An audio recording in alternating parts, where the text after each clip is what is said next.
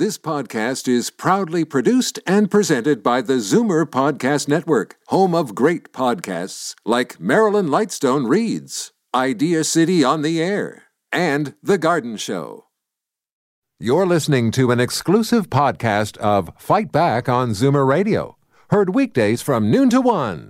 You're listening to an exclusive podcast of Fight Back on Zoomer Radio, heard weekdays from noon to one.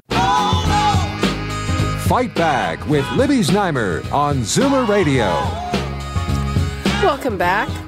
How many of you have a horror story about an experience with a tow truck after an accident or a breakdown?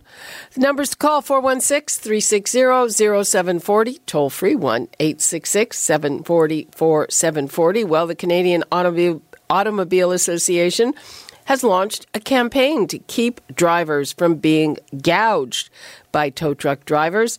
Research for the CAA found about half of Ontario drivers don't feel they know enough about their rights when it comes to dealing with tow truck drivers or roadside assistance, which prompted the organization to write a towing bill of rights, eliminating any confusion. Assistant Vice President of Government and Community Relations at CAA, Teresa Di Felice, joins me now. Hi, how are you? Good, and thanks. Okay, so uh, we've all heard the stories.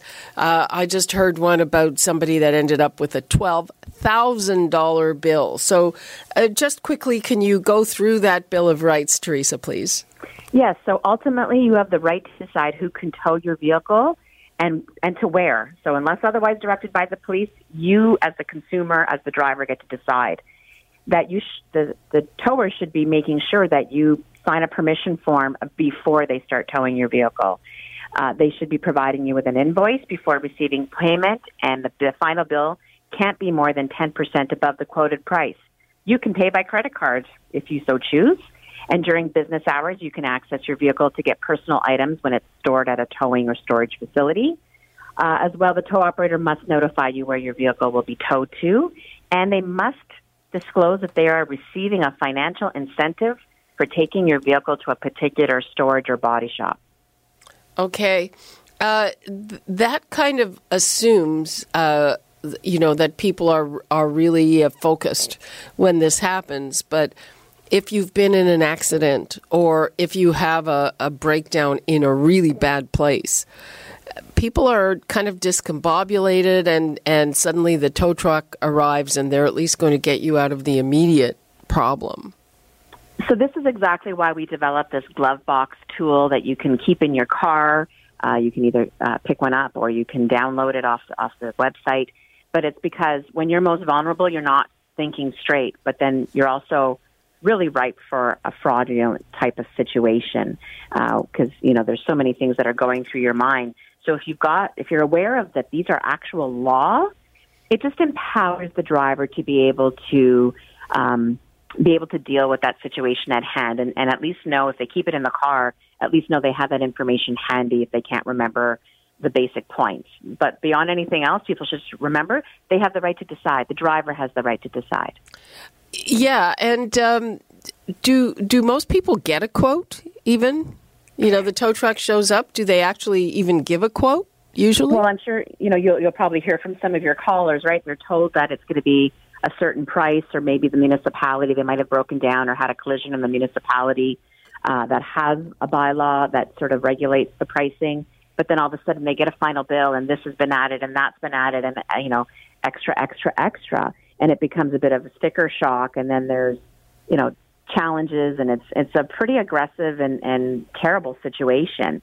Um, but by law, they must be they should be providing you um, with an itemized invoice before getting payment, and then they cannot charge you 10% more than 10% above the quoted price. Mm-hmm. And what about the question of where the tow truck takes your car? Yeah, so, you know, as you said, people are sort of in this situation.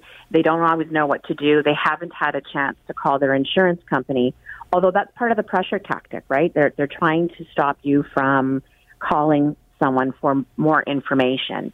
And so, quite often, your insurance company, if it's a collision, your insurance company typically has shops that they prefer to do business with because they've negotiated uh, either to keep your costs down for repairs and or um, they just there's a trust in who they've they've given that seal of approval to versus what can happen on the open open market with um, really exorbitant fees.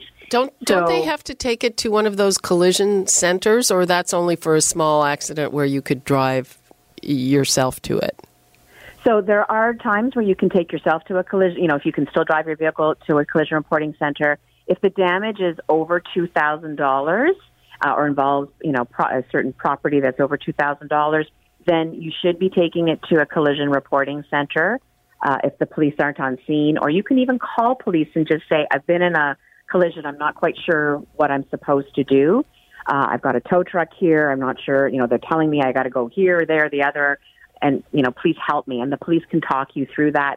Or if they think there's a concern, they will dispatch a, a police vehicle to the scene.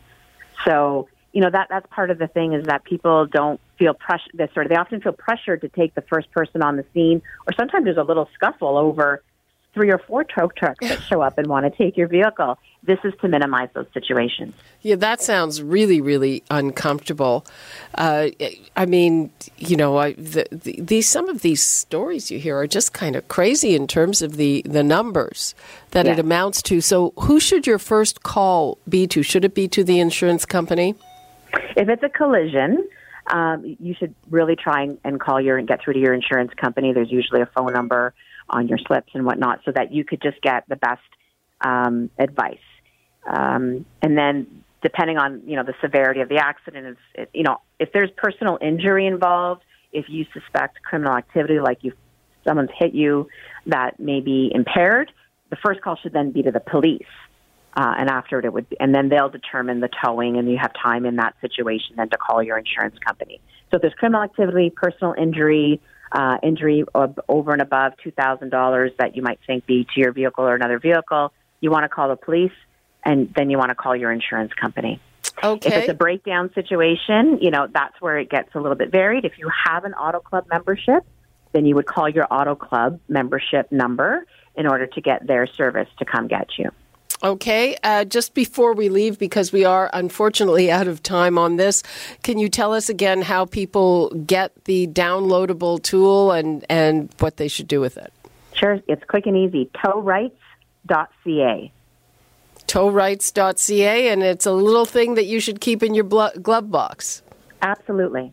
You're listening to an exclusive podcast of Fight Back on Zoomer Radio, heard weekdays from noon to one. You're listening to an exclusive podcast of Fight Back on Zoomer Radio, heard weekdays from noon to one. You're listening to an exclusive podcast of Fight Back on Zoomer Radio, heard weekdays from noon to one.